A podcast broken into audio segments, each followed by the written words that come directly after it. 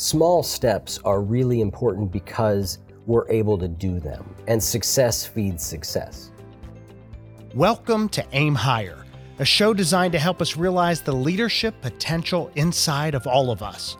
I'm Skip Pritchard, CEO, author, blogger, student of success, and your host.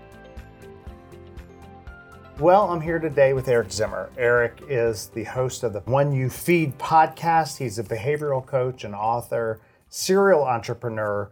And really, what's cool about you is you're an overcomer.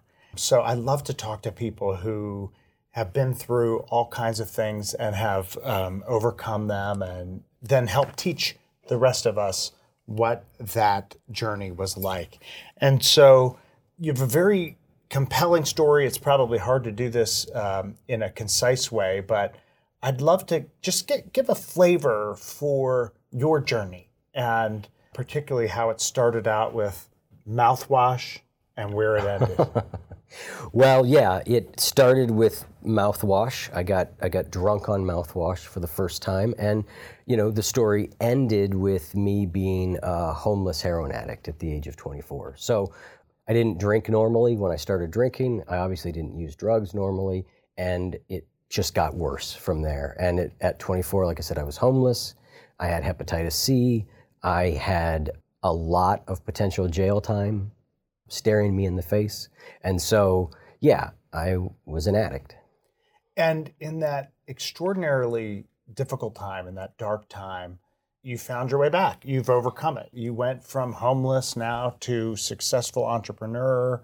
I actually first saw you here on stage and you were at a TED Talk a couple of years ago, and you were giving this incredibly perfect TED Talk. I would say perfect because it was 10 minutes perfectly, if I recall, and it was uh, concise and yet powerful and actionable. And you were using one of my very favorite examples, which is the game of Risk. Ah, I yeah. love that game.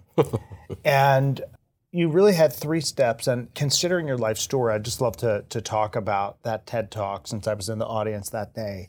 And the very first thing you said, and it relates to the game, is to take small continents.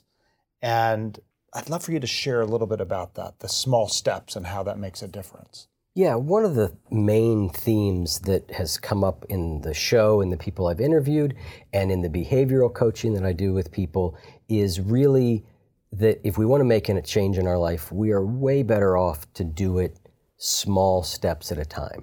There are times for a complete overhaul of life. If you're a homeless heroin addict, it's probably a good idea to scrap the whole thing and start over. But for most of us, that's not where we are. But we often start by trying to do too much. We're like, well, I've not been exercising, so I'm going to start going to the gym for an hour and a half a day and that usually doesn't work out, right?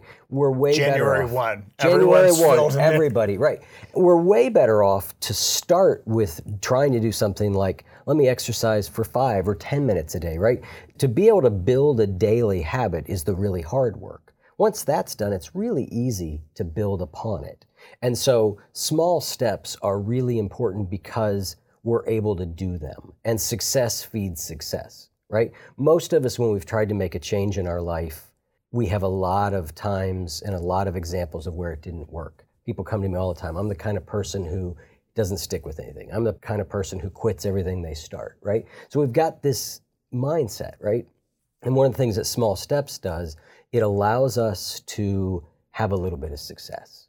And then that really brings more. We always think if we get motivated and take an action, but it also works the other way around. We take an action, we're successful, it, it builds our motivation. And, and our confidence, I guess. Too. Yeah. Mm-hmm. Well, your second step is concentrate your armies. And in concentrating your armies, when you were talking, that's where I learned of your journey. Because mm-hmm. you said, I can do all these things. And it kind of relates to taking small steps, but I'm going to concentrate only on getting sober. I'm yeah. not going to concentrate on all these mm-hmm. things. How is that kind of the next step? Yeah, I think it's similar to small steps, right, in not taking on too much. But what happened to me is I would get, obviously, didn't get sober the first time I tried.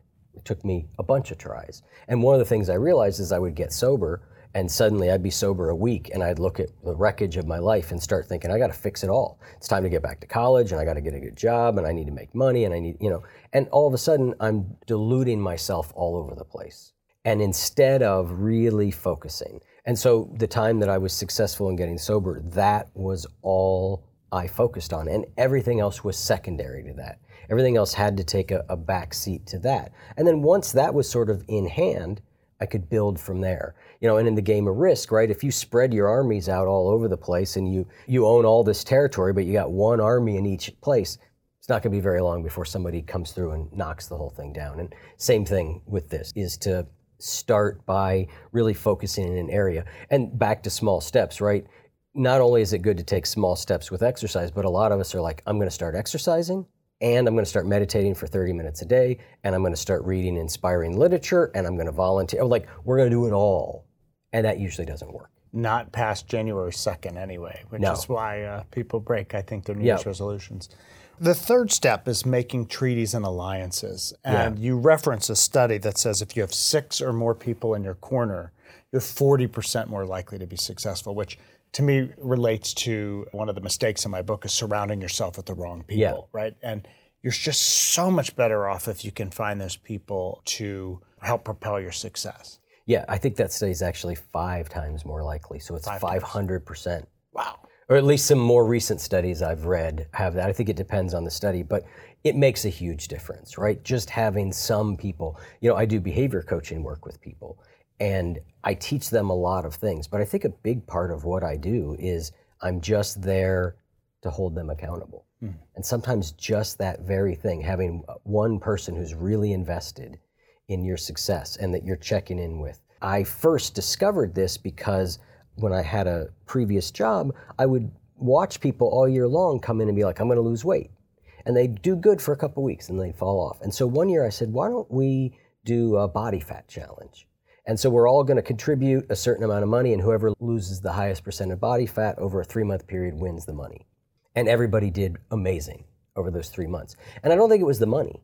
I think it was that we were sort of all in it together and we were all talking about it and we were good naturedly teasing each other. Oh, you didn't go to the gym today? you know, I mean, and so, but all of a sudden, all these people that I'd watched have very limited success had a great deal of success. And I think it was just because we were working together.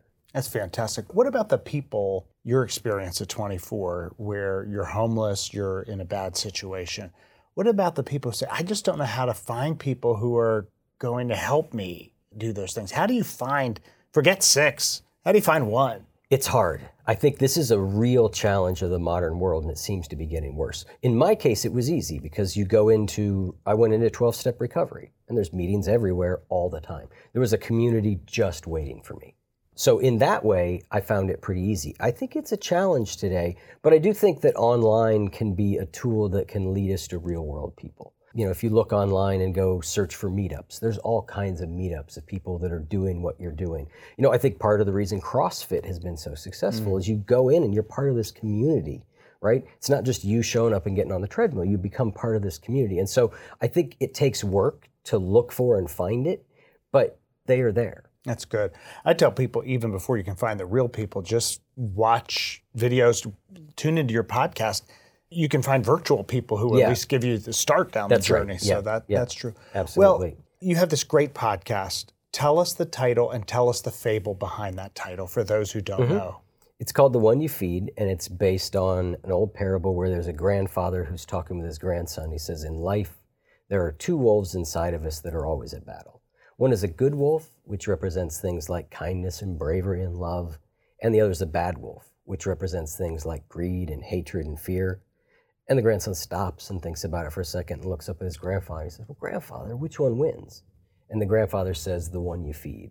So I use that parable as a jumping off point for my interviews. The subtitle of the show is Conversations about Creating a Life Worth Living. So that parable is a great place for me to read to guests and ask them what they think about it. It's a great parable and it's a great thought and it's so true. I mean, it's a truth and, Yeah. and we all know it, we see it. And I think the sooner you realize it, the better off you are rather than going through your whole life and then start feeding, being Yeah. deliberate yeah, about it. Yeah. Oh, yeah. I, I heard that when I was in recovery very early, and it just, like a good parable does, it kind of hits you a lot more meaning than than is in the words, right? It, it it was very obvious, and in that case, my bad wolf was a very big bad wolf. I'm not even cer- certain I was feeding him anymore, so much as he was just eating me. Oh, but wow. So it really resonated with me, but I've just always kind of come back to it because I think it really speaks to a fundamental truth about, you know, where we spend our time and our attention really dictates a lot of what we get. Well, going back full circle, you do this behavioral coaching, you have this successful podcast, Feeding the Good Wolf, you have this, it's really a why, it's a powerful mission, right, to help mm-hmm. people. How much does it go back to your own story and kind of help you on your path to stay sober and to stay uh, going according yeah. to this success path?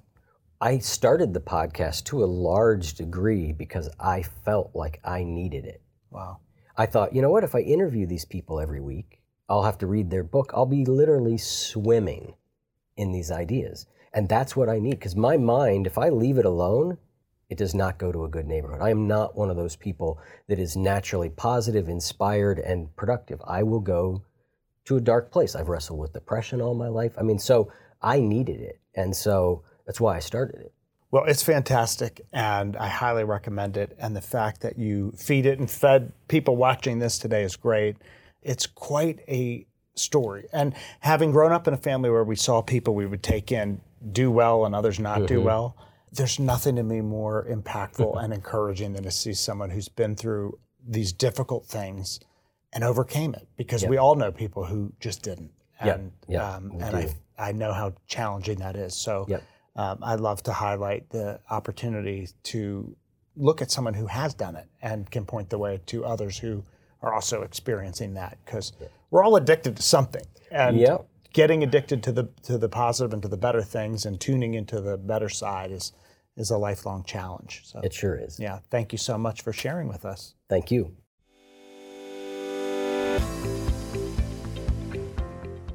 Thanks for listening to Aim Higher with Skip Pritchard. Check out skippritchard.com for more episodes, interviews, book reviews, and leadership insights. And if you like what you hear, please rate us in iTunes. Until next time, remember don't settle for the mediocre, always aim higher.